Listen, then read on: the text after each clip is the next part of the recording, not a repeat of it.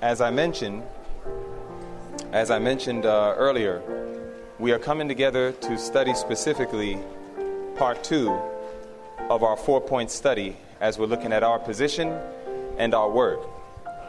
And we saw that there are four things that conduct the life of God's remnant people in these last days. Those four things starts with what? Holy convocation. What came after holy convocation? Sounds like nobody knows. All right. If you forget, just remember it's Leviticus 23, verses 27 to 32. And, brothers and sisters, you're going to want to make sure that you understand your work.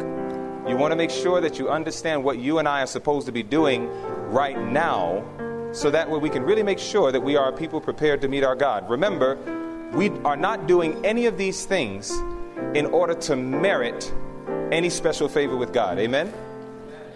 We are doing these things because of the relationship we have with Christ. It is our desire. We do these things based on a love for Jesus. Amen? All right, so therefore, we want to make sure that we rightly understand this study. Now, this study is going to be afflict our souls. And you're going to find that this is going to be a most important study because afflicting our souls has much meaning. And we're going to have to look in the Word of God and let the Word of God be our guide to help us rightly understand how to afflict our souls. And I want us to do some things as we prepare to go into this study. The first thing I want us to do is turn our Bibles to the book of Leviticus, chapter 23. In Leviticus, the 23rd chapter, Leviticus chapter 23, you'll remember that the Bible was making something very clear to you and I as God's people that we want to make sure that we understand it. In verse 27 of Leviticus 23, the Bible says something very important. And before we go into that, let's just have a brief word of prayer as we approach the Lord's throne. I'm going to go, um, go ahead and kneel. And if you are able to and would like to, you can join with me. Otherwise, you can reverently bow your heads where you are and let us kneel and pray together. Our loving Father, we are grateful once again for the opportunity to come together to press together and to study to show ourselves approved unto God, that we can be workmen as well as work women. We can need not be ashamed, for we have rightly divided your words of truth. I pray that you would please first forgive us of our sins, and that you would abide with us in a very special way.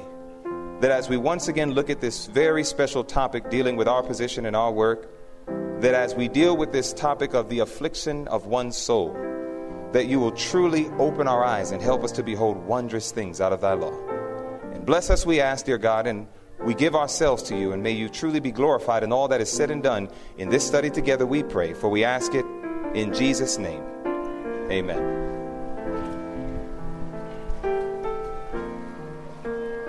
In Leviticus, the 23rd chapter, you'll find that the Bible tells us in verse 27 and 28 what God's people should be doing while the high priest was in the most holy place. The Bible says in verse 27 Also on the tenth day of this seventh month there shall be a day of atonement. It shall be an holy convocation unto you. You shall afflict your souls, and offer an offering made by fire unto the Lord. And you shall do no work in that same day, for it is a day of atonement to make an atonement for you before the Lord your God. Now I want you to look carefully at verse 29. The Bible says in verse 29 For whatsoever soul it be that shall not be afflicted in that same day, what will happen to him? He shall be cut off from among his people. The Word of God is making it clear to you and I that this is very serious. And therefore, we're going to really take a look at this topic of afflicting one's soul, seeking to understand what does it mean, how do we apply it even in 2011, bordering on 2012, how do we make this thing practical in my day-to-day life. Now, as we prepare to go into this study, there's some very key things I need to make you aware of. There are many things in this world that are needed. Many things. If you read in the book Ministry of Healing, page 143, you would see that one of the great things that the world needs right now is a revelation of Jesus Christ. That's what it says in Ministry of Healing, page 143. It says that the great need of the world right now is that they need a revelation of Jesus Christ. And I want to make that clear that it is not saying that it needs somebody to talk about Jesus. Is saying that it needs a revelation of Jesus Christ. People need to see you and I and say in their minds and hearts, when I see you, I see Jesus. Brothers and sisters, that is the, do you know as a husband and as a father that that's the greatest goal of my life? I'm serious. Even before I meet the brethren, as much as I love the brethren, the most important thing to me is that when I'm the father of four children, and I'm also the husband of one wife. Amen.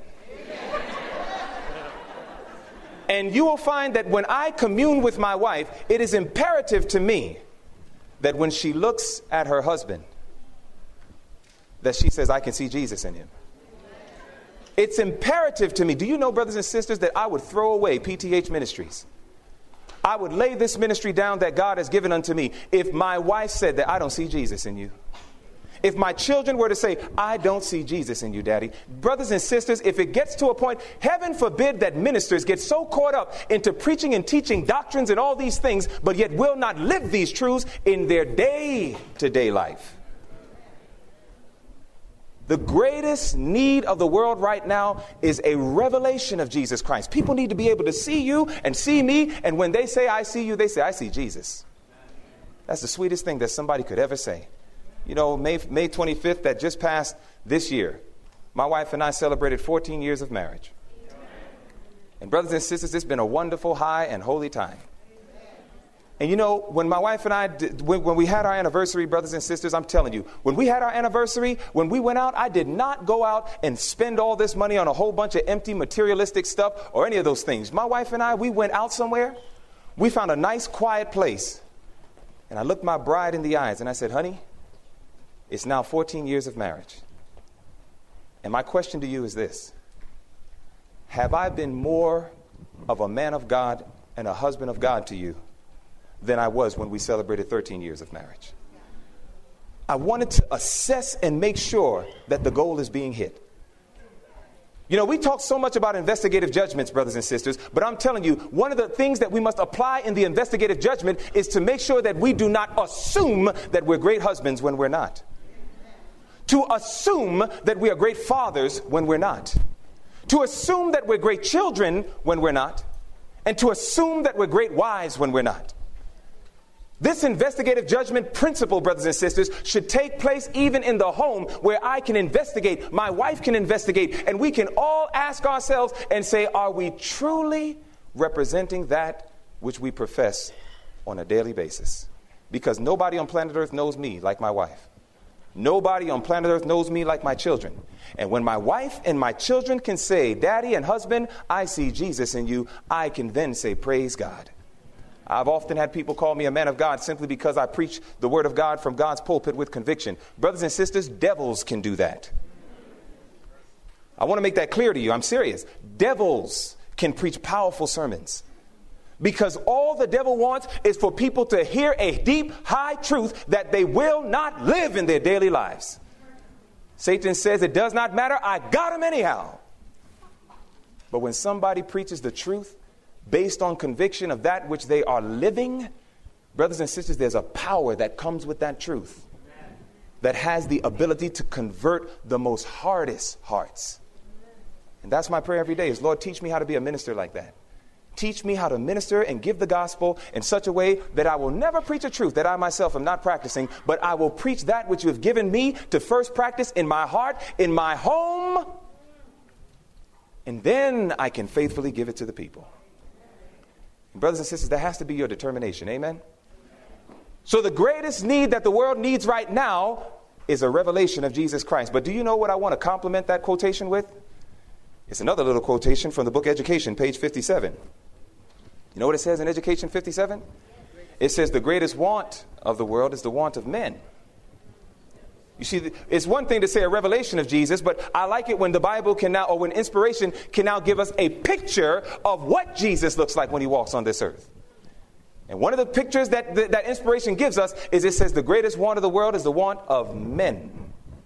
Men who will not be bought or sold.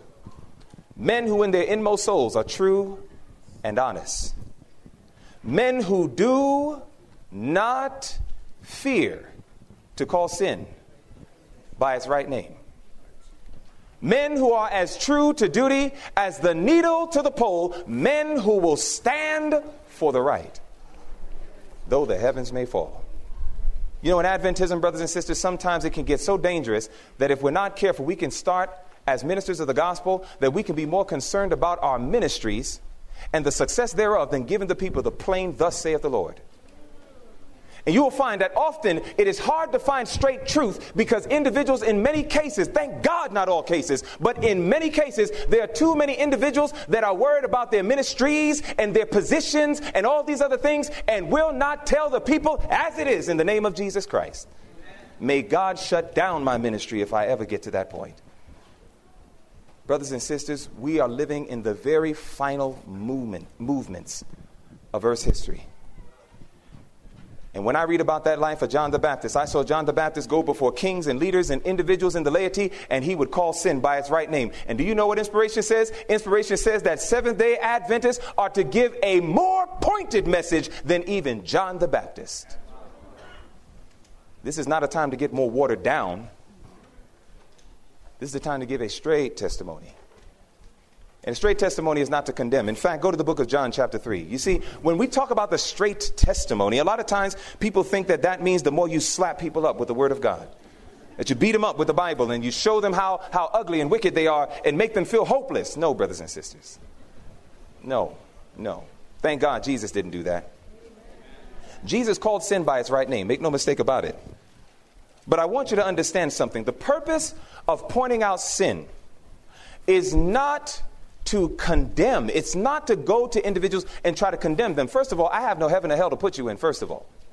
You have no heaven or hell to put me in. That's why I'm not afraid of you, and you shouldn't be afraid of me. Amen? Amen?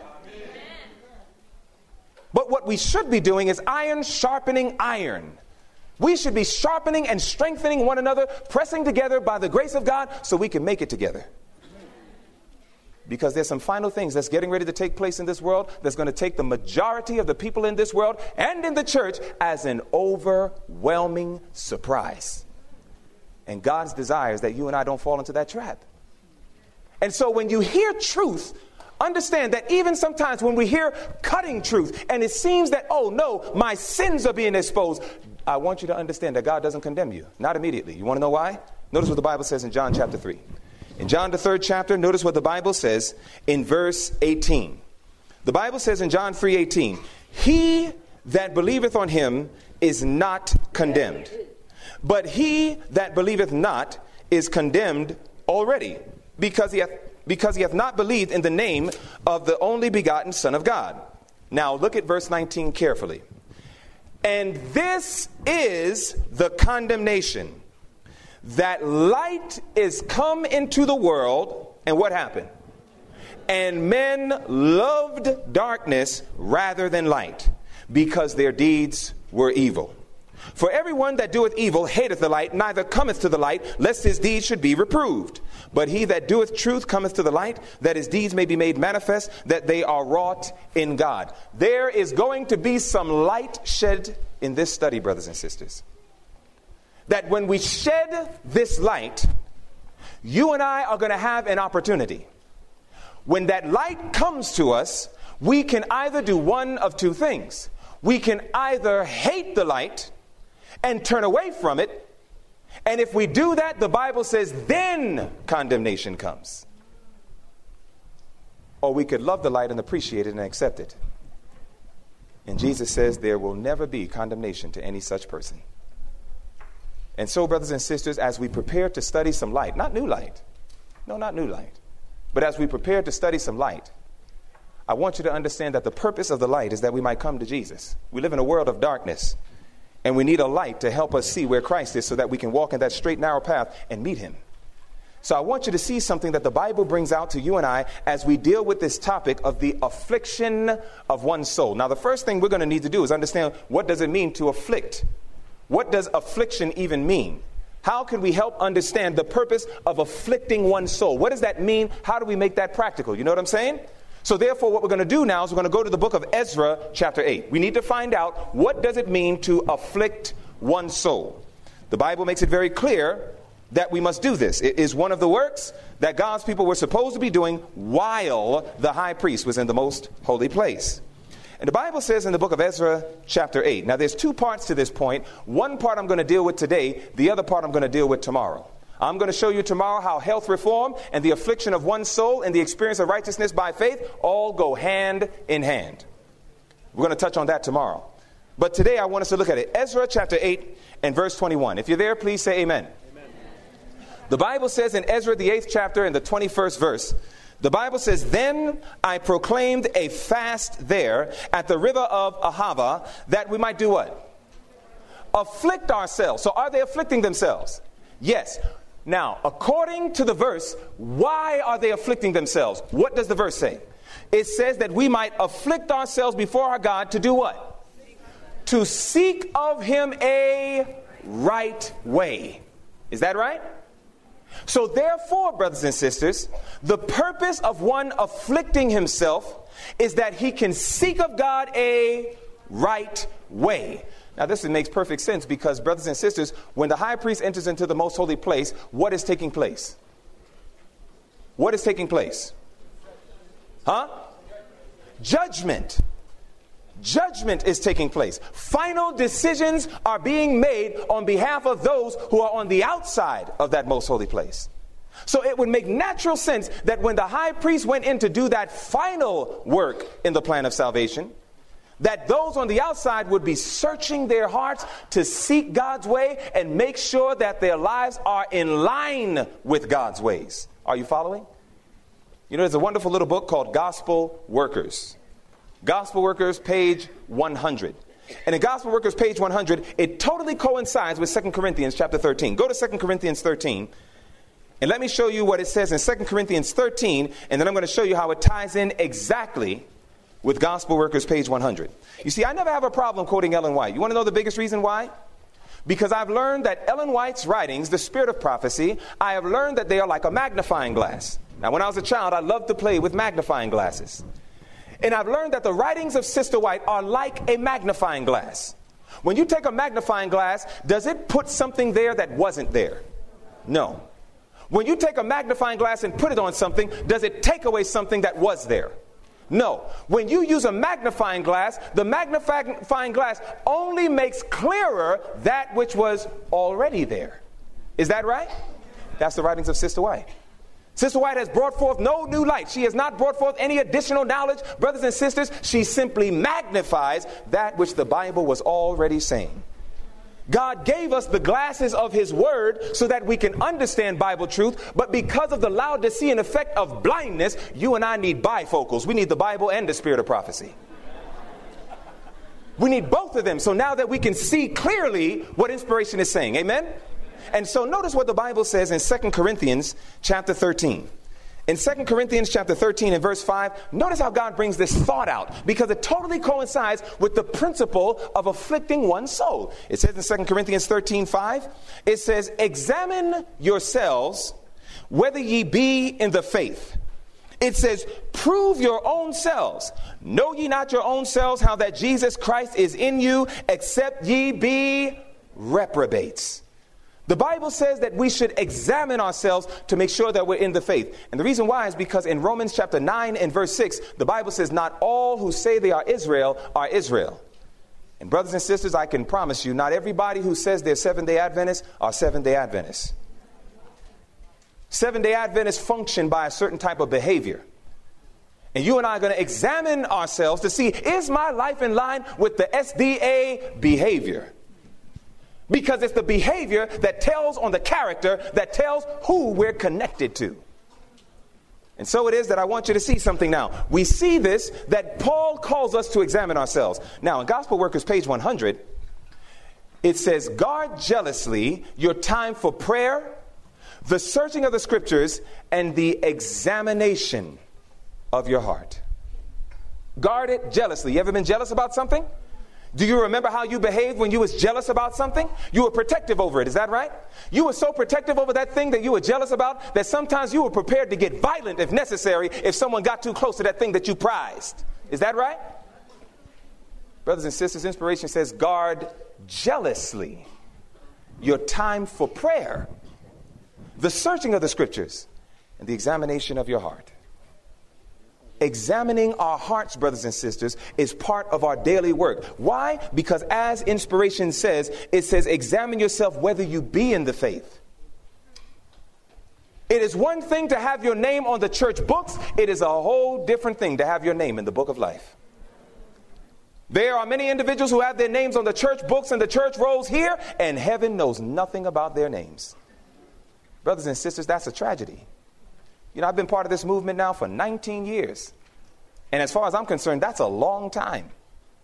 And brothers and sisters, I just, I, I, I, I loathe, I fear the thought that could I have been part of a movement for 19 years and have made all these uh, uh, changes and adjustments and all these different experiences in my life just to be lost anyhow?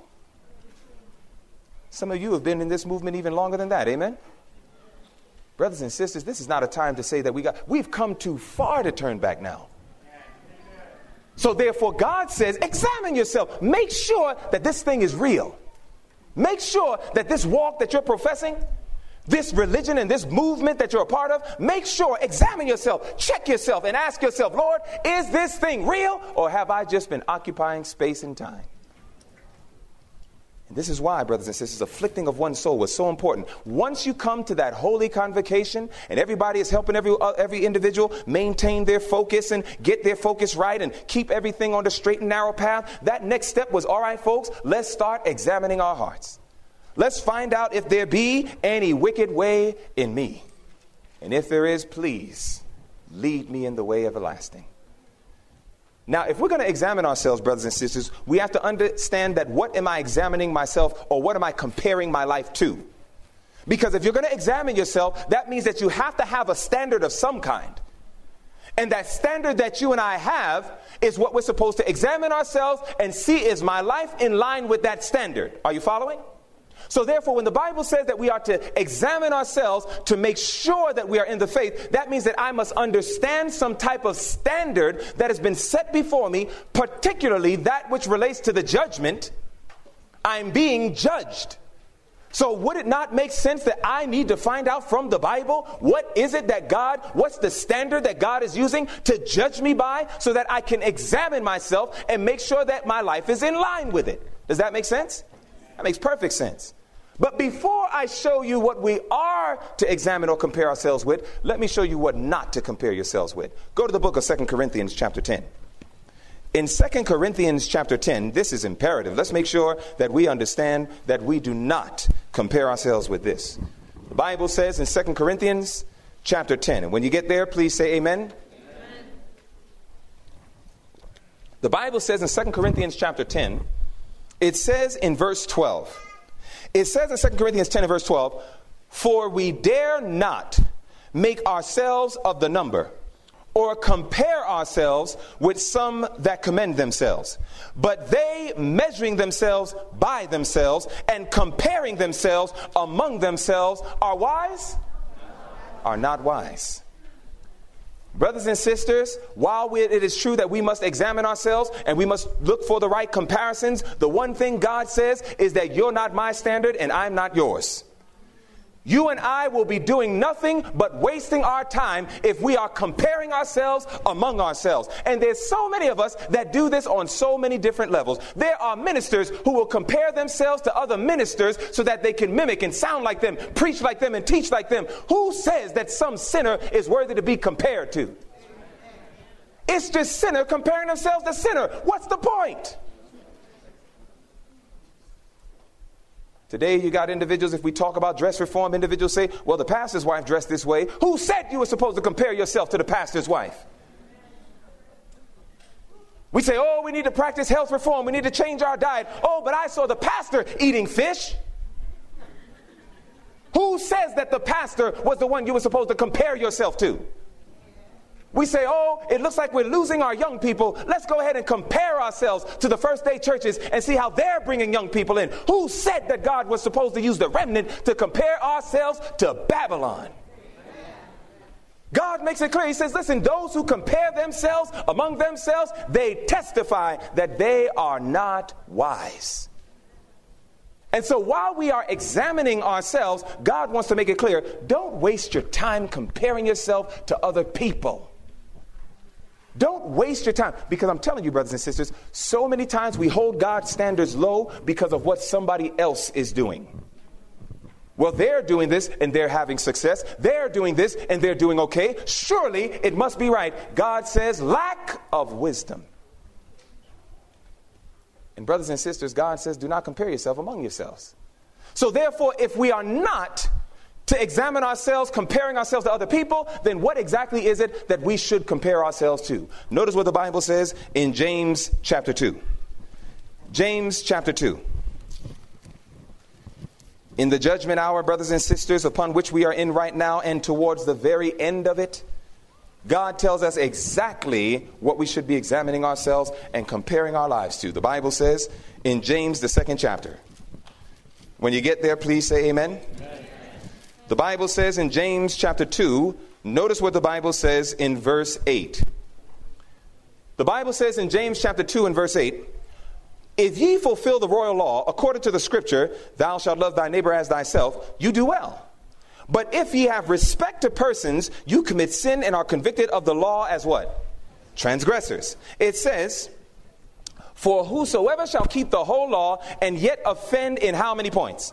In one point, he is guilty of all. For he that said, do not, do not commit adultery, said also, Do not kill. Now, if thou commit no adultery, yet if thou kill, thou art become a transgressor of the law. Now, what law is being discussed here? It's the Ten Commandments. Amen? Now, watch how James is speaking still in context of that law now that we go to verse 12. So speak ye, and so do, as they that shall be what? judged by the law of liberty.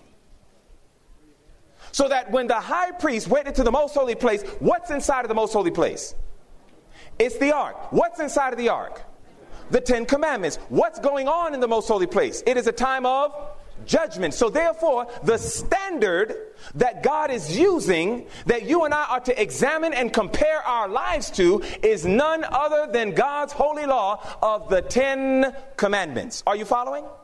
Now, let's go to Ecclesiastes 12 and let's get one from the Old Testament. Notice what the Bible says here. In Ecclesiastes, the 12th chapter, let's see what the Bible says here. One from the Old, one from the New. Ecclesiastes chapter 12, we see that the Bible brings this out more and more and more and more and more. The Bible says in Ecclesiastes chapter 12, if you're there, say amen. amen. Now, in Ecclesiastes chapter 12, look at verse 13 and 14. It's almost just too clear. I mean, there's no reason for us to miss it.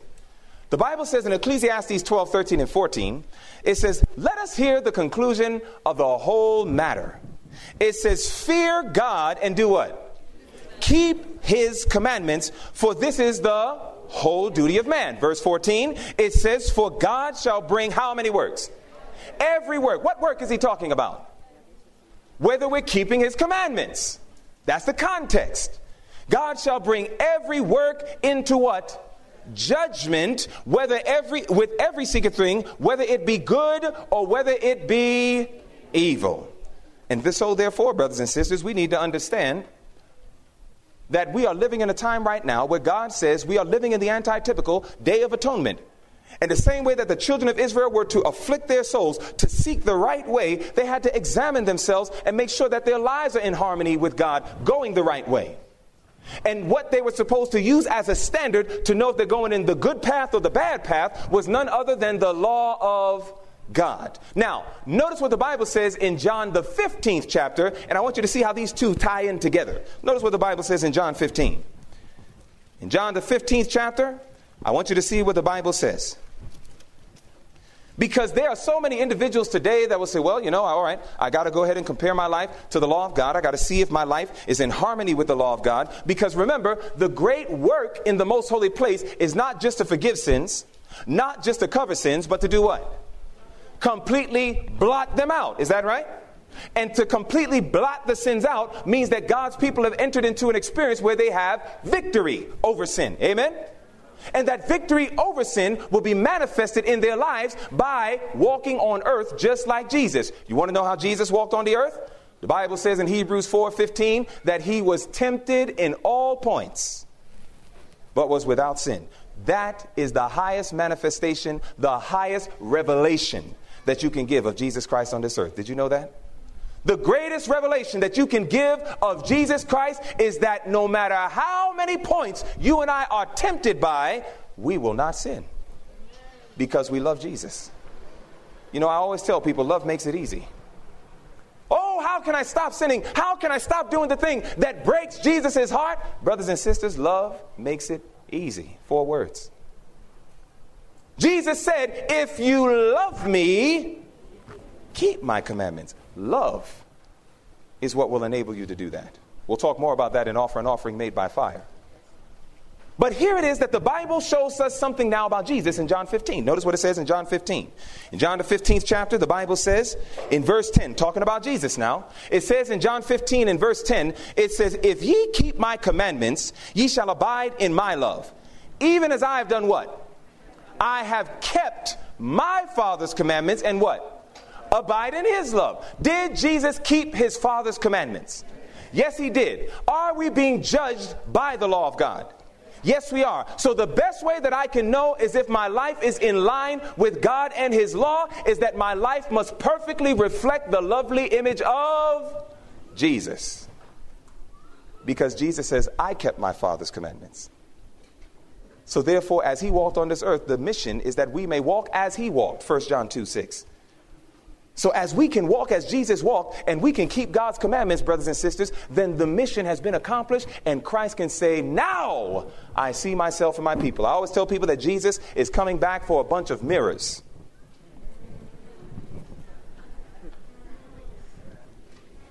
And he's not coming back for dirty mirrors. He's coming back, brothers and sisters, for mirrors where he can see a perfect reflection of himself. That's what Jesus is coming back for. Brothers and sisters, I don't know about you. I want to reflect that lovely image. You know how long I've been reflecting the image of Satan? The majority of my life, brothers and sisters, I served Satan. I, I, was, I was showing his image. And I praise God every day that He's even given me an opportunity to reflect the lovely image of Jesus. And I want to take advantage of every day and every opportunity. Amen?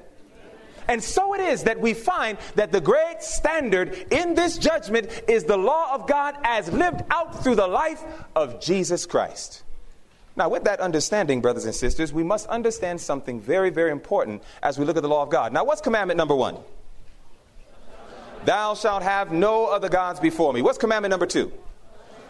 Shall not make unto thee any graven images. Don't bow down to them. Don't worship them. Commandment number three. Thou shalt not take the name of the Lord thy God in vain. All right. Commandment number four. Amen. Commandment number five. Honor thy father and thy mother. Commandment number six. Thou shalt not kill. Commandment number seven. Commandment number eight. Commandment number nine. And commandment number ten. Now, someone may say, Brother Lemon, why would you even spend time with us going over a study about the Ten Commandments when we clearly have shown you we know it? You want to know why? Go to Isaiah 42. In Isaiah, the 42nd chapter, I'll show you why.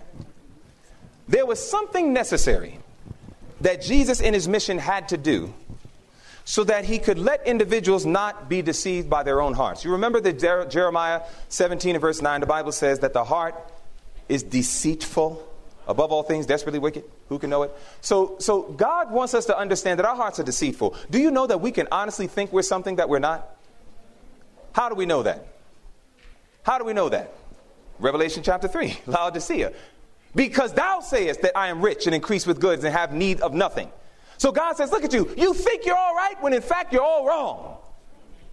He says, Thou sayest that you think you're rich and increase with good, have need of nothing, when the truth is we are wretched, we are miserable, we are poor, we are blind, and we are naked. That's the truth. And the sooner you and I can accept that truth, is the sooner we can be healed. The more that we keep saying, I'm all right, the more that we keep saying, I don't really, I'm not that bad. Brothers and sisters, you're not bad, you're wicked. I'm not bad, I'm wicked. If I am left to my own heart, brothers and sisters, I am desperately wicked. There's nothing about my feelings, there's nothing about my natural rationale that is trustworthy. God says, Your heart and my heart is deceitful above all things. And I wondered, I said, Lord, could, could Satan be included in those things? Could my heart be more of a deceptive agent than even Satan himself? The Bible says our hearts are deceitful above all things and desperately wicked. That's God's description of us. Can you accept that? You see, that's the great problem in Seventh day Adventism. Is many of us are struggling to accept that. We say, wait a minute, I own a Mercedes Benz. What you talking about? No, no, no, no, no. When I look at my bank account, I see six and seven figures. What you talking about? Listen, I, when, I, when, I, when, I, when I stand on pulpits and I preach, people listen to me. What do you mean that I'm wretched? God says, yes, that's exactly what you are.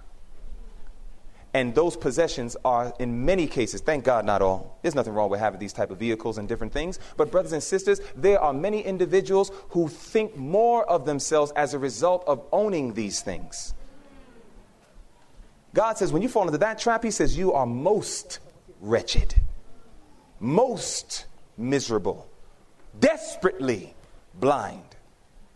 And so it is that while we are professing to be a bunch of commandment keepers, I want to show you something that Jesus had to do with even the Pharisees of his day that I believe by the grace of God today I'm going to have to do with you and I today. The Bible says in Isaiah 42 in verse 21, and if you're there, please say amen. The Bible says in Isaiah 42 21, it says, The Lord is well pleased for what? His righteousness' sake. And it says, He will do what? magnify the law and make it honorable. So that when Jesus came on his mission, he understood that there was going to be a need to go to a whole bunch of Pharisee law keeping brothers and magnify the law and help them really see how beautiful and sweet it is and help them to see how much their lives were not in harmony with it as they thought. And when Jesus did it, he did not do it to condemn, he did it so that their eyes may be opened and they too would see their need to accept the Savior. And so it is, brothers and sisters. Go to Psalm 119 and let me show you something here. There's something we need to understand about God's commandments. In Psalm, the 119th division, I want you to see what the Bible says about God's commandments because this is the great standard in the judgment right now. This is what God is comparing our lives to. He wants to make sure that our lives are in harmony with His law because if our lives are in harmony with the law, then, brothers and sisters, we now have victory over sin. And because we have victory over sin, Christ can save us because His whole mission was to save us from sin, not in sin. So notice now what the Bible says in Psalm 119, 96. Something about God's law that I thought was very powerful. Psalm 119 and verse 96. If you're there, say amen. amen. Now, in Psalm 119, 96, the Bible says this I have seen an end of how much? All perfection, but thy commandment is exceeding what? Broad. So, therefore, the Bible makes it very clear that God's commandments are very broad, they are very deep. Now, what's an example where Jesus showed this broadness and magnified the law of God? Where would we find even an example like that? Let's go to Matthew chapter 5. Matthew chapter 5. In Matthew, the fifth chapter, you remember Jesus, he's dialoguing with these brothers, and here it is that they think they're all right. They think that they're keeping God's law, they think they're keeping the commandments. And I want you to see how Jesus had to magnify the law to help them understand something. You know, often when you talk with Seventh day Adventists, you say, well, God has called us to keep the Sabbath holy. And is that true? Amen. Amen. And then sometime I remember I was at one church and I, and, I, and I was asking them, I said, How many of you are remembering the Sabbath day? And then they said, you know, several people raised their hands. Then I said, How many of you are remembering the Sabbath day to keep it holy? You see, that's the difference between what Rome put and what God put. Rome said, Remember the Sabbath day. God said, No, remember the Sabbath day to keep it holy. Two big differences. Rome says all you got to do is just do a bunch of deeds and a bunch of works and do a bunch of observances and different accolades and expressions and all these different things, and you're all right. But God says, No, I never called people to remember the Sabbath day. God said, I've always called people to remember the Sabbath day to keep it holy. And when I compare that with Desire of Ages, page 283, it says, In order for one to keep the Sabbath holy, one must himself be holy. Perhaps that's one of the reasons why we struggle so much, remembering the Sabbath day to keep it holy, keeping our conversation straight, and keeping our actions straight, and all these other things. Is because, brothers and sisters, if you and I think that we can have a holy expression with God one day a week, that's exactly what we are a weak Christian. God wants us to understand that if we're going to try to enter into holiness, you can't do that one day a week.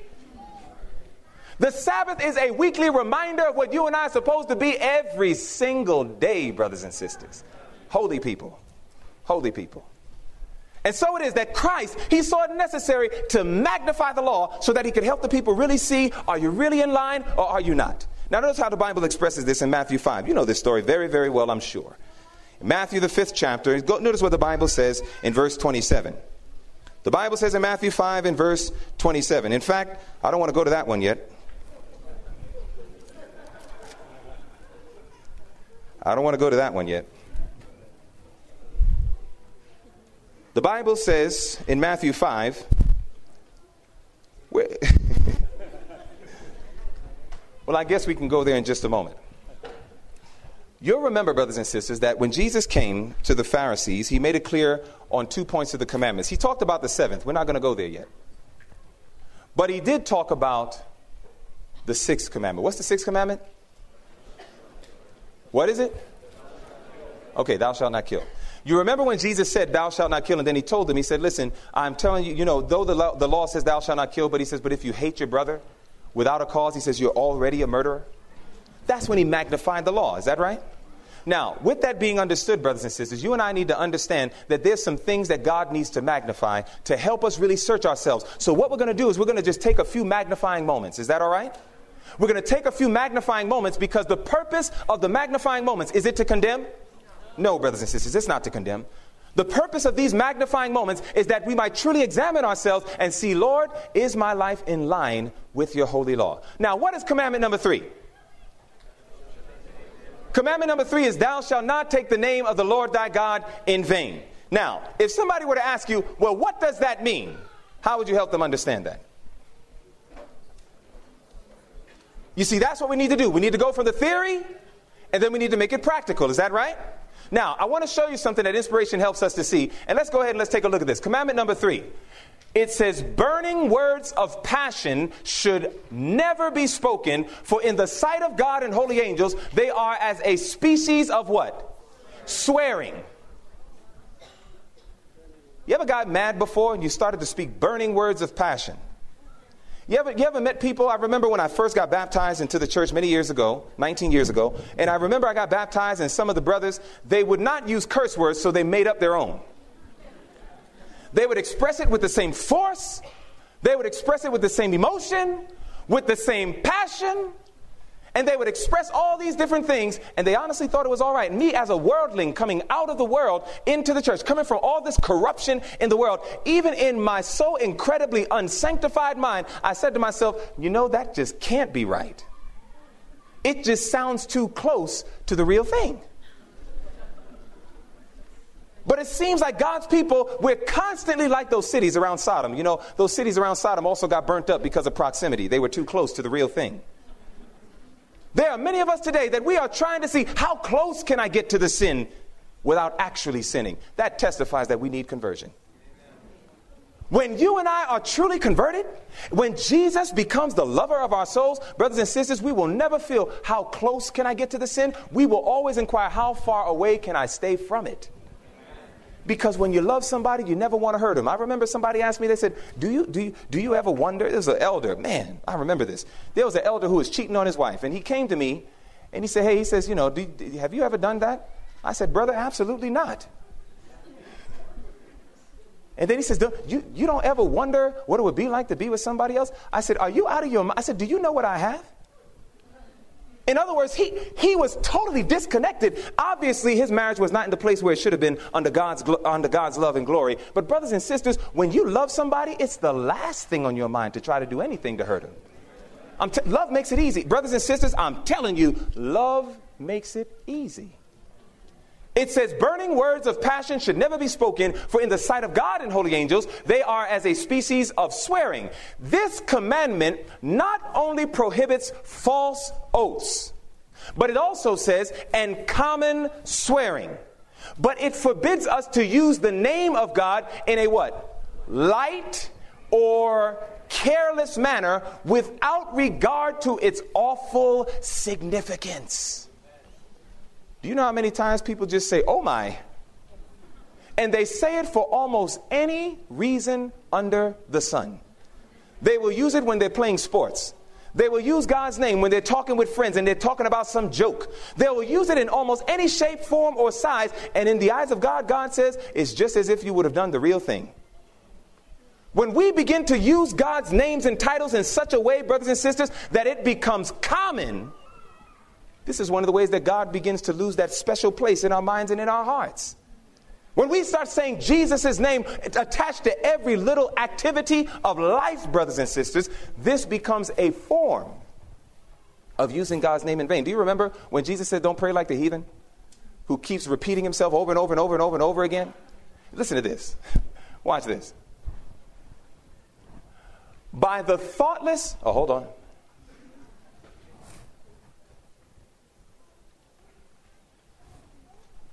Let's go on. It says, by the thoughtless mention of God in common conversation, by appeals to Him in trivial matters. In other words, when, God, when, the, when the term Lord help us, when God gave that term, I think about people like Peter who was on that water and he knew that he was sinking as a result of taking his eyes off of Jesus. And he just said, Jesus, save me. Jesus, help me. That was a sincere heart's cry for salvation from death. It was a very special thing that, that Peter was expressing because he recognized Christ as the only one who could have delivered him from that dilemma. Do you know how many people will say, Lord, help us, but they're saying it in the most common conversations today? They will say things like, Lord, have mercy, when these were the most solemn prayers of the most penitent in the Bible. Today, individuals will say, Lord, have mercy for almost anything, brothers and sisters. Do you know that God says that that's a violation of my commandments? That's a sin. God says that's a sin. And God wants us to understand this because He does not want to be deceived. He does not want us to go around following and believing that we're all right when perhaps we're all wrong. He says, by the thoughtless mention of God in common conversation, by appeals to Him in trivial manners, and look at this, and by the frequent and thoughtless repetition of His name, we dishonor Him. Holy and reverend is His name. All should meditate upon His majesty, His purity, and holiness, that the heart may be impressed with a sense of His exalted character, and His holy name should be uttered with reverence and solemnity. We should be very careful, brothers and sisters, how we call out the name of Jesus. We should be very careful about how we call out God and Lord and all these different things. God says, listen, be mindful. Holy and reverend is my name. That's why we shouldn't call people reverends. Holy and reverend is my name, God says. And, brothers and sisters, we would do well that when we approach God and when we are around others, remember the purpose of Holy Convocation is to edify and build. Let us not be amongst one another and just call out the Lord's name for any old reason. Amen? Well, what about commandment number seven? Now, commandment number seven says, Thou shalt not commit adultery. Let's go to Matthew chapter 5. Now, now we can take a look at it. Matthew 5. Matthew 5. In Matthew chapter 5, I want you to see what the Bible says. You know, in Matthew 5, Jesus, you know, I love Jesus, boy. I tell you, he, he makes things plain. And the thing that's sweet is, is again, you know, brothers and sisters, we got to get over this thing. I'm serious. And, you know, sometimes it seems like people are so afraid to call sin by its right name. And, brothers and sisters, that, that ought not be. If we understood the plan of salvation right, which the sanctuary makes clear to us, we should understand that the sanctuary clearly teaches that God cannot save people in sin. He only saves people from sin. Amen? Which means that he got to get them to a point that they stop doing the thing that caused a fresh crucifixion of Jesus Christ. Amen? Now, understanding that, God therefore says, I'm going to call sin by its right name so that you can clearly see what it is. This is why I don't like it when people say, oh, you know, there was a time the Seventh day Adventist Church used to have a position on jewelry. There's a time we used to believe those things, but now all of a sudden we got all these shades of gray. Now all of a sudden it's like, oh, well, well, well, we don't really know. And this is why nowadays, brothers, I remember times I used to be able to come to a Seventh day Adventist church, and as soon as I saw the jewelry, I said, oh, praise the Lord, there's a visitor here. I said, praise God, there's a visitor here. You know? And then one day you shake the person's hands and they say, oh, yes, I'm the, I'm the deacon and I'm the usher and I'm, I'm, the, I'm like, what?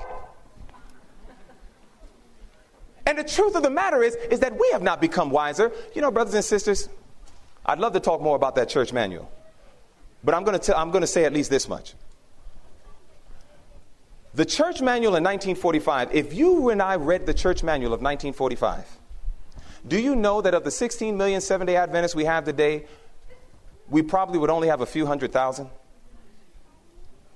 When you read that 1945 uh, uh, uh, uh, church manual, you will see that God's standards were so high that not any, any and everybody could join. And that was not an, an, attempt to try to be some sectarian type of group to, to make us feel special. We just understood God's standard and we understood what happens when you drop the standard just to win people. It doesn't convert them. All they do is they come in and they're like the mixed multitude leading Israel into sin. And so it is that you'll find that if we were to look at those standards, we would start seeing, man, it seems like so many things have changed. And today people feel like, you know what, we don't want to call sin by its right name. If we do that, we're not demonstrating the love of Jesus. I actually had a minister tell me that I was giving a message on repentance, true repentance. And as I was giving the message on true repentance, the minister came to me and he says, Listen, why do you keep talking about sin and, and, and, and calling people into repentance? Why can't you just talk about the love of Jesus? That's what he asked me. I said, Sir, I thought I was just doing that. He said, No, no, no. You keep calling people into repentance. And the only way you can call people into repentance is you have to identify sin so they know what they're repenting from. He says, No, you're calling people into repentance. You're calling people sins and all these different things. Why can't you tell them about the love of Jesus? I said, I just told you that's already what I was telling them. They said, That's not true. I said, Then you explain Revelation chapter 3. Go to Revelation chapter 3. In Revelation chapter 3, keep your finger on Matthew 5. I said, Minister, you tell me this. In Revelation chapter 3, I have to make a choice. Either I believe you or I believe Jesus. I said, You got, you got to tell me, I want your advice. Who should I listen to? And I said, In Revelation, the third chapter, notice what the Bible says in Revelation chapter 3. Jesus says in verse 19, As many as I love. Did he say as many as I hate? He said, As many as I love, what does he do? I rebuke and chasten. And then what does he say? Be zealous, therefore, and repent. I said, according to the Bible, brother, I said, I was preaching the love of Jesus. I said, now my question to you is, what are you preaching? And we had to have a dialogue. We was in his office and we were talking about it. And I believe in respecting our ministers, even when they're wrong. I, there's, there's never a place to be rude and crass and obnoxious and ungodly. Never. Never absolutely no reason to. We are to maintain our Christianity under all circumstances. But, brothers and sisters, we can't be so overwhelmed and so overconcerned with, oh, oh what's going to happen to my ministry and what's going to happen to this and what's going to happen to that. Let me, let, me, let me be abstract. Let me, let me not really call sin by its right name when the greatest want of the world is men who will call sin by its right name. See, the issue is not calling sin by its right name. The issue is when individuals call out sin with the spirit of condemnation. That's the issue. If a minister really loves people, brothers and sisters, he wants to show you the things. You know, Brother Gregory, a little earlier, did he, did he, did he talk about face to face communion with God? Did he talk about that? Now, is there a hymn that says, Face to face shall I behold him? Brothers and sisters, do you know that according to the Bible, there's only one thing that caused God to turn his face from us? It's in Isaiah 59 and verse 2. It says, Your sins have caused me to turn my face from you that I will not hear. So, brothers and sisters, if God wants to have face to face with us, if we want face to face with Him, then we must identify the thing that caused Him to turn His face from us so that we can see it we can confess it, forsake it, and overcome it by the indwelling presence of the Holy Spirit and the righteousness of Jesus Christ. That's why sin has to be pointed out. And so it is that in Matthew chapter 5, we're in back in Matthew 5. In Matthew 5, notice what the Bible says. Matthew 5, and we're going to look at verse 27.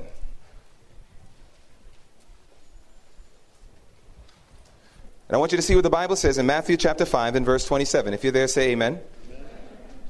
The Bible says in Matthew 5 27, Ye have heard that it was said by them of old time, Thou shalt not commit adultery. But I say unto you that whosoever looketh on a woman to lust after her, what has he done? The Bible says he has already committed adultery with her where? In his heart. Is that right? Now, brothers and sisters, what we need to understand is that Jesus gave a perfect example of what we're doing right now. He magnified the law. There are individuals today, brothers and sisters, that as far as they're concerned, they can look and they can lust. Now, brothers, I need to talk to you. Jesus has made it clear to you and I as men. He says that if we look upon a woman to lust after her, we have already committed adultery. Now, the reason why this becomes very important is because sometimes brothers will say, well, you know, um, because she was dressed in such a way, or because this, that, and the other, I had to look. No, brothers and sisters, you want to know why? You just need to do what Job did. Go to Job 31. In Job 31, this is what Job did. And I say this especially to our young men. In Job, the 31st chapter, notice what the Bible says. Brothers and sisters, there's another covenant that we need to make. There's a covenant that we need to make, and I want you to see what covenant the Bible talks about. And this is especially for our brothers. The Bible says in Job, the 31st chapter, and when you get there, let me know by saying amen. amen. The Bible says in Job 31 and verse 1, it says, I made a covenant with what? With mine eyes. He says, Why then should I think upon a maid? Job said, I have made a covenant with my eyes, and I'll paraphrase, that I would not look upon a woman lustfully. You see, when you and I see someone walk by, even if they're inappropriately dressed, brothers, we may see it. But God says, remember the covenant with your eyes. So immediately we see it, but we turn away. And we, begin, we, we keep our eyes fixed on Jesus. Amen? Now, the problem with many of the brothers today is that they got this neck issue. It seems like when somebody walks by, the brother just. You know what I'm talking about? That's the issue. You see, when you and I begin doing the neck problem, when we start doing that thing, this is where we have crossed the path of temptation. Now we are lusting. Now we're gawking and we're gazing and we're fixing our eyes upon it. And when we get to that point, brothers and sisters, you know, in fact, what inspiration tells us, and you're about to see it, when an individual begins to look upon a woman in such a lustful manner that the only thing that's stopping him is the opportunity. In other words, when a man gets to a point where he says, If I could, I would. Once that thought settles in your mind, you have just crossed the path from temptation and now you've just sinned. And you are an adulterer. Once it gets to a point that the only thing stopping you is, man, I, I, just wish that there was a way that nobody could find out. Once those thoughts start to settle in the mind, in the words of Christ, he says, now you're lusting. And he says, and if you lust after that woman, he says, now you have committed sin. But sisters, we need to talk.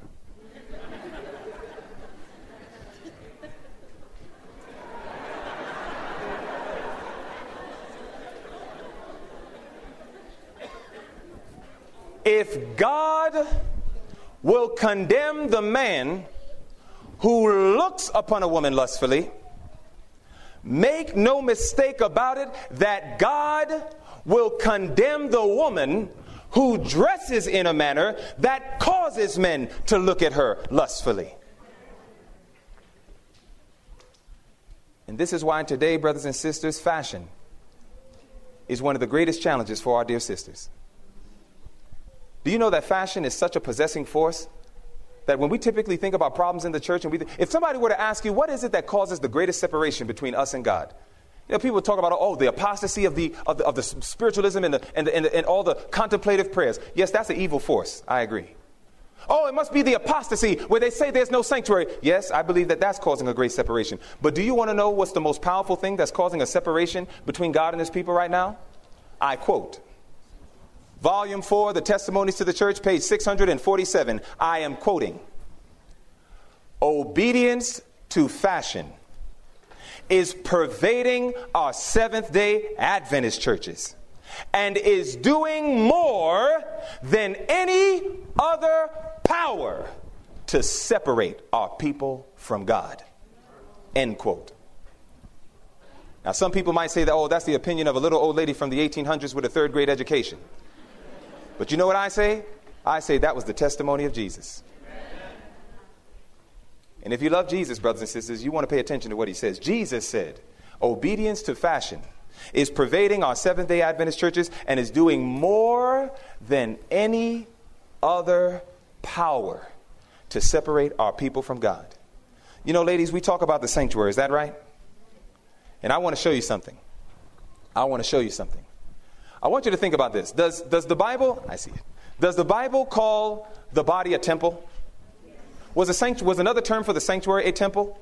Did we learn in the last session that at one minute it was a sanctuary, but then they built Solomon's temple? Is that right? But it was still the sanctuary. Now, watch this. Is the body a temple? Yes. Now, if we were to look at the body, what would we compare our body to as it relates to the sanctuary? Would we compare it to the holy place, or would we see more of a correlation with the most holy place? You know, I believe I believe that I could see a comparison more to the most holy place. Can I tell you why? Number one, who was in the most holy place? What was in the most holy place? It was called a something glory. That's Shekinah. It was the very presence of God. Amen? Now, did God say that his very presence is going to be in you, you and I? Yes, through the Holy Ghost. Is that right? Now, watch this. What was in the most holy place? The ark. What was inside of the ark? The law of God. What did God say he was going to write on our foreheads? The law of God. Is that right? He says, I'm going to write my law in your heart. And the word heart means mind. So therefore, our bodies can be a very symbolic figure of even the most holy place. Now, watch this. This is when you can take the sanctuary and make it absolutely practical. The common man, was he allowed to see any particular of the, of the most holy place? What would happen to the common man if he were to see any particular of the most holy place? He would die. Sisters, do you not know that the common brother on the street has no right to know what your most holy place looks like? The common brother on the street should not know what your legs, your thighs, and cleavage and all this other stuff. That was a secret chamber that only belonged to the high priest. But, brothers and sisters, it gets deeper than that. Watch this. Who was the individual that was allowed in the most holy place? Was it the priest or was it the high priest? It was the high priest. So, what would happen if the common priest just wanted to assert himself and go in the most holy place?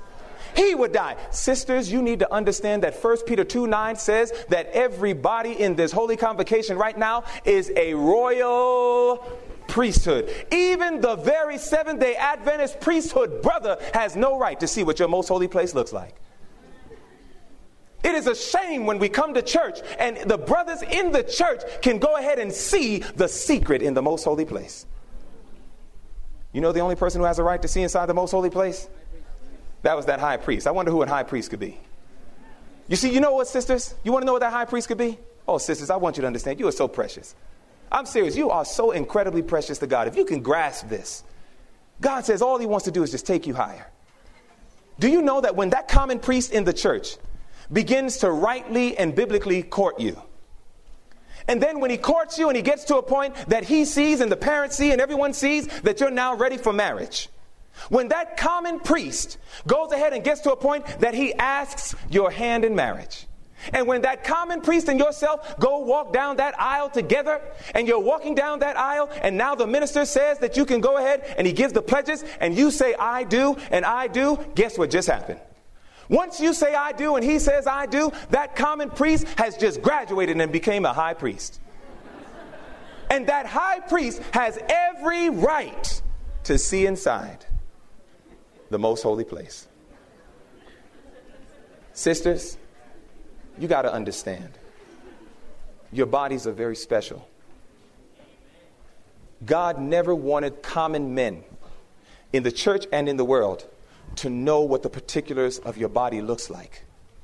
You need to have a higher level of respect for yourself. I'm sorry to say it, but I'm telling you the truth. It clearly testifies of one's respect for their own body when they can wear skirts already above their knees, and then when they sit down, it's even higher, and individuals can see right up their legs. Sisters, you're not showing respect. I promise you, men respond to advertisements. And what you advertise is typically the response that you will get. If you want a man to respect you for the wonderful mind that God gave you, if you want a man to respect you for your godly character, then you must do what the book of education says. Let your dress reveal what character you have. Do you know that inspiration says our very dress testifies to what character we have? You got to learn to love Jesus to the point that you'll cover thy nakedness that you might glorify him. Why? Because this issue of adultery, brothers and sisters, is the sin of the day. It is killing Seventh day Adventists. And it is affecting Seventh day Adventism. And, brothers and sisters, we must understand that this is a gross sin that we must keep in check. And so it is that I want you to see it says, This commandment forbids not only acts of impurity, but sensual thoughts and desires. I'm showing you our inspiration, just said everything I just said. Sinful thoughts, sensual thoughts and desires, or any practice that tends to excite them. Purity is demanded not only in the outward life, but in the secret intents and emotions of the heart. Now, it says, So long as life shall last, there will be need of guarding the affections and the passions with a firm purpose. Not one moment can we be secure except as we rely upon God, the life hidden with Christ. I'm sorry to say it, brothers and sisters, but there are many Seventh day Adventists who are professing to keep the fourth commandment while they're breaking the seventh. And, you, and what the Bible and Spirit of Prophecy is trying to show us is that we can break the seventh commandment without ever actually touching another person. You and I can violate it by how we dress. You and I can violate it, brothers and sisters, by the thoughts we entertain in our mind. And God wants us to understand that He wants us to have victory over sin, not just in actions, but even in thoughts. Casting down imaginations and every high thing that exalts itself against the knowledge of God, bringing it into captivity, even our thoughts to the obedience of Christ. 2 Corinthians 10 1 through 5. God says, I can even collect your thoughts and make them obedient to my will. Brothers, you don't have to lust, even though there are many who don't, ha- who don't practice dress reform. Sisters, you must understand that dress reform is not a trivial matter. Anyone who tells you that is a liar. Dress reform is dead serious. And, brothers and sisters, God says, cover thy nakedness. Study the Bible, find out what God calls nakedness. You'd be surprised. But, sisters, remember, dress reform is something God gave to you, not to punish you. Not to punish you. He gave it to you actually to preserve you. To actually preserve you. But then there's one last one. You remember commandment number eight? It says, it demands. Commandment number eight is talking about thou shalt not steal. It says, it demands strict integrity in the minutest details of the affairs of life. It forbids overreaching in trade and requires the payment of just debts or wages. Uh oh. Brothers and sisters, do you know that when you and I cognizantly and clearly in our minds create certain debts and we have the money in our bank accounts to pay them and we know it's a just debt and we don't pay it, do you know that heaven says thief in the records? You took advantage of the service. You and I took advantage of the product or whatever it is, and just because we changed our mind and we don't want it doesn't mean we can give it back. We have earned and owned that debt, and if we have the money to pay it and we choose not to because we got other priorities, according to the Bible and spirit of prophecy, we are thieves. Just debts and wages. That also includes wages. That means if you're a business owner, or you're a manager and you're supposed to pay people, you don't hold back that money and say, well, when I get enough money, so you have to pay them on time every time. The same way if you have a job, you want to get paid on time every time. Is that right? And so it says, it declares that every attempt to advantage oneself by the ignorance, weakness, or misfortune of another, that's why gambling is wrong. Gambling, the only way that you and I can earn or make money through gambling is we must earn it or win it at the misfortune of someone else. Gambling is a violation of the eighth commandment. It says, it declares that every attempt to advantage oneself by the ignorance, weakness, or misfortune of another is registered as fraud in the books of heaven. Now look at this. Oh, brothers and sisters. Thou shalt not steal was written by the finger of God upon the tables of stone, yet how much underhand stealing of affection is practiced and excused. They got this thing called, uh, what do they call that thing when you, when you mess around with people at the job or at some place at school? It could be anywhere. What, flirting, flirting, that's it, flirting. I praise God it was out of my mind. Flirting. Do you know that even flirting is a sin? Why? Because when you do it, you and I are stealing the affections of somebody else. We're making them think something that's not true. Te- it's funny, we actually break several commandments. And man, I can get into diet. Boy, I tell you, we can get into this thing. What God is trying to help us see is that we're all wrong when we think we're all right. And the reason why we bring these things out, again, not to condemn brothers and sisters, that's not the mission. The mission is not to condemn. The mission is to open our eyes and help us to behold wondrous things out of thy law. Because once we can see this, you know what this does? This causes us to say, Lord, have mercy upon me, a sinner. And this was the work of John the Baptist to give the people the straight message and help them see that all of their so called security was nothing but empty and pointless, and there was no hope except in Jesus. And you know what's so beautiful, brothers and sisters?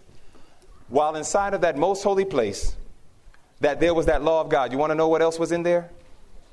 I believe with all my heart that many of us perhaps have seen our sins on the screen today.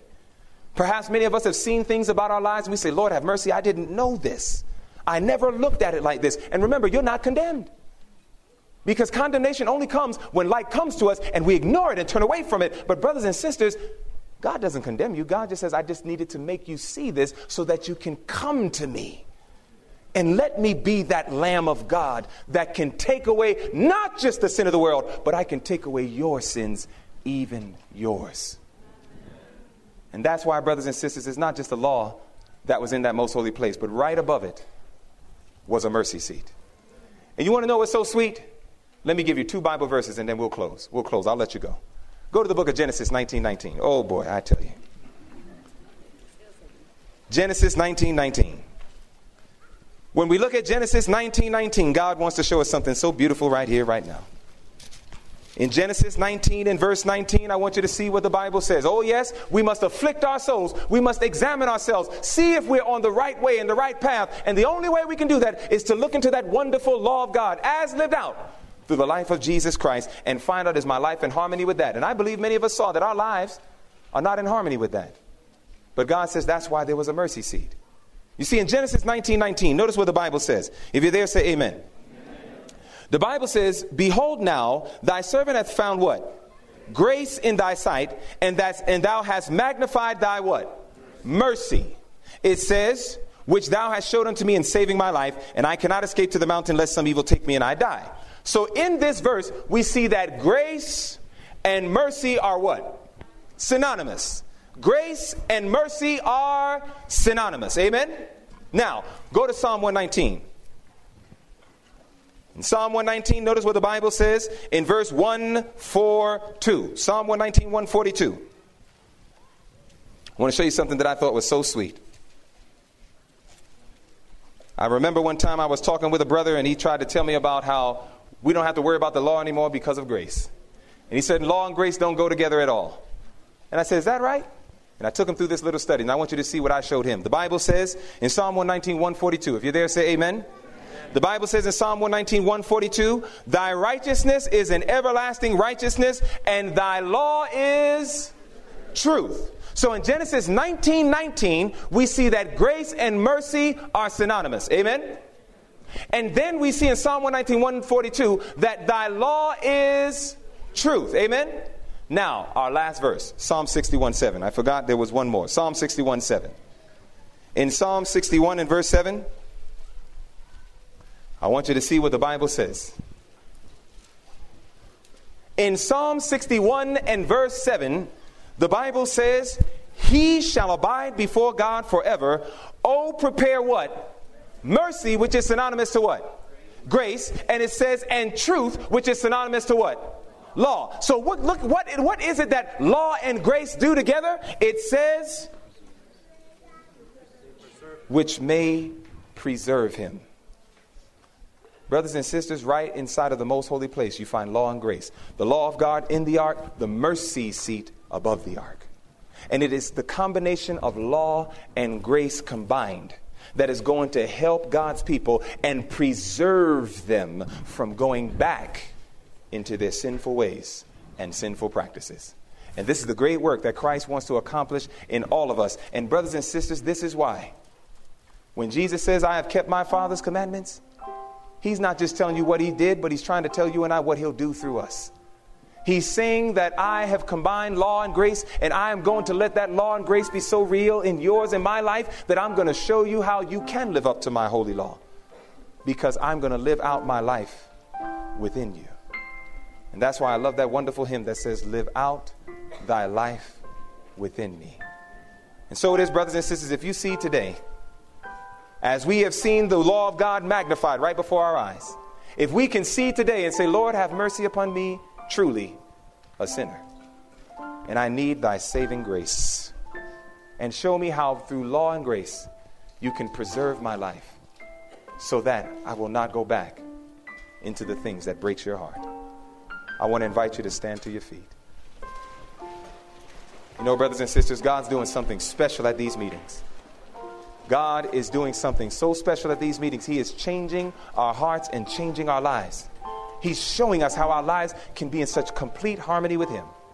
And, brothers and sisters, as Brother Gregory and others mentioned, abide in Christ, stick close to Him. This is how you can not only have victory. When we finish praying, brothers and sisters, I want you to understand your slate is clean. Your slate is clean. You might have discovered some stains on your record as we went through that screen. But when we finish with this prayer in these few moments, do you understand that your slate is going to be clean before God? And there's only going to be one more thing that you need to do abide in Him. Abide in Him so that not only can you be clean, but by His grace you can stay clean. Let us pray. Father in heaven, Lord, you've opened our eyes. You've helped us to behold wondrous things out of thy law. And I'm so grateful that you taught us these things, not to condemn us, but because you know that there's only one thing that caused you to turn your face from us, and that is sin. And so you must reveal our sins to us so that we can see it clearly and see no escape except we come to the Lamb of God that taketh away the sin of the world. And so, Lord, we come asking you to please forgive us for our sins, to truly cleanse us and wash us from all of these things, Lord God, that we have done and broken the heart of Jesus. And Lord, I pray that you may give us wisdom, even to number our days, and that as we go forward, that we will abide in thee, and let truly not our will, but thy will be done. We praise you and thank you so much for the forgiveness of our sins. We thank you that our lives can be covered with the precious blood of Jesus Christ. And so, Father, we now just pray, help us to cooperate with you in this final work so that you may not just forgive and cover, but that you may blot our sins out, that we will never go back to them again. Thank you, Lord, for hearing and answering this prayer. In Jesus' name, amen. This message is produced by PTH Ministries our mission is to spread the three angels' messages through preaching and teaching the Seventh day Adventist message and to integrate healing through medical missionary work in declaring the gospel. For more information on our ministry and the resources we provide, please log on to our website at www.pthministries.com. That's www.pthministries.com. Or you can call us at 770 274 9537. That's 770 274 9537. May we do our part to meet the needs of humanity through the everlasting gospel and hasten Christ's return. Maranatha.